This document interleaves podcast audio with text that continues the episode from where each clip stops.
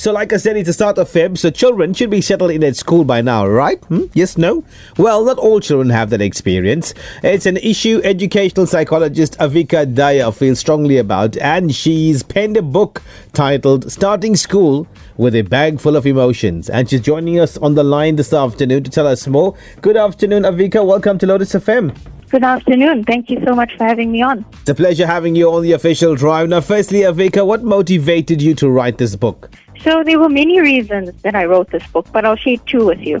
Uh, basically, as a psychologist who deals with children, I couldn't find a storybook that depicted a child who is truly struggling to adjust. Those storybooks always seem to follow ideal scenarios. Uh, for example, where the child will see some toys or some friends and begin to love school. Or on the other hand, it will be, uh, you know, an adventure and they, they'll slip into their imagination. But if you are truly experiencing anxiety, this is not always what happens. You know, it takes time and understanding.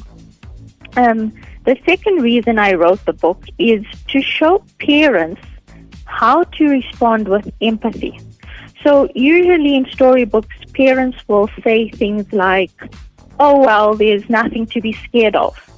And as a therapist, I wouldn't necessarily give that advice. So it's not only a storybook, but also a point of reference.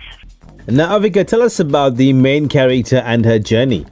So the main character in the book is a little girl who is basically struggling to adjust to school. She feels anxious, she feels sad, worried, and, and gets quite upset. You'll see in the book that her parents and the teacher show her lots of understanding. Um, but in order to find out how that happens, you are just going to have to buy the book. Who is the book aimed at, Avika? So the book is aimed at, first of all, children who are struggling to adjust. It's supposed to make them feel seen, make them feel understood. It's also aimed at parents who would like an insight maybe into what their child is feeling. And then it's also aimed at, at children who are not struggling. So the book will help them, you know, offer them a different perspective and show them how to feel empathy for those in the class that are struggling. Right, now this book is very much a family affair. So tell us about the role of your mum and brother. So my mom is a teacher with over 30 years of experience and she was able to give me insight into how anxiety might play out in the classroom.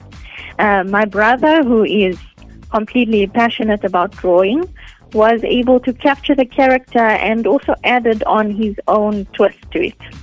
Now, for parents who feel that their children are struggling to adjust at school, Avika, what advice do you have for them? Well, I think it's important for parents to uh, remember to show understanding, to show empathy. Um, you know, as parents, you probably want to fix the situation, and that's not always, you know, it's not as always easy as that to remember that children are also allowed to have bad days, and that's okay. Um, and then if you're feeling like, you know, the anxiety or the feelings are beyond what you can cope with as a parent, there's also nothing wrong with um, seeking extra help, so going to a psychologist for therapy sessions. Now, when it comes to the book, how can people find out more about it? So people can visit my website, which is www.avikadaya.com. Um, if you are living abroad, you can also purchase it on Amazon or Kindle.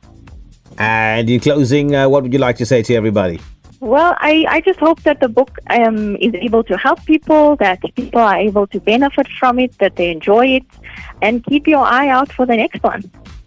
Well, congratulations once again, educational psychologist and author Avika Daya. Thank you very much for chatting to us live on the official drive and all the best. Thank you so much.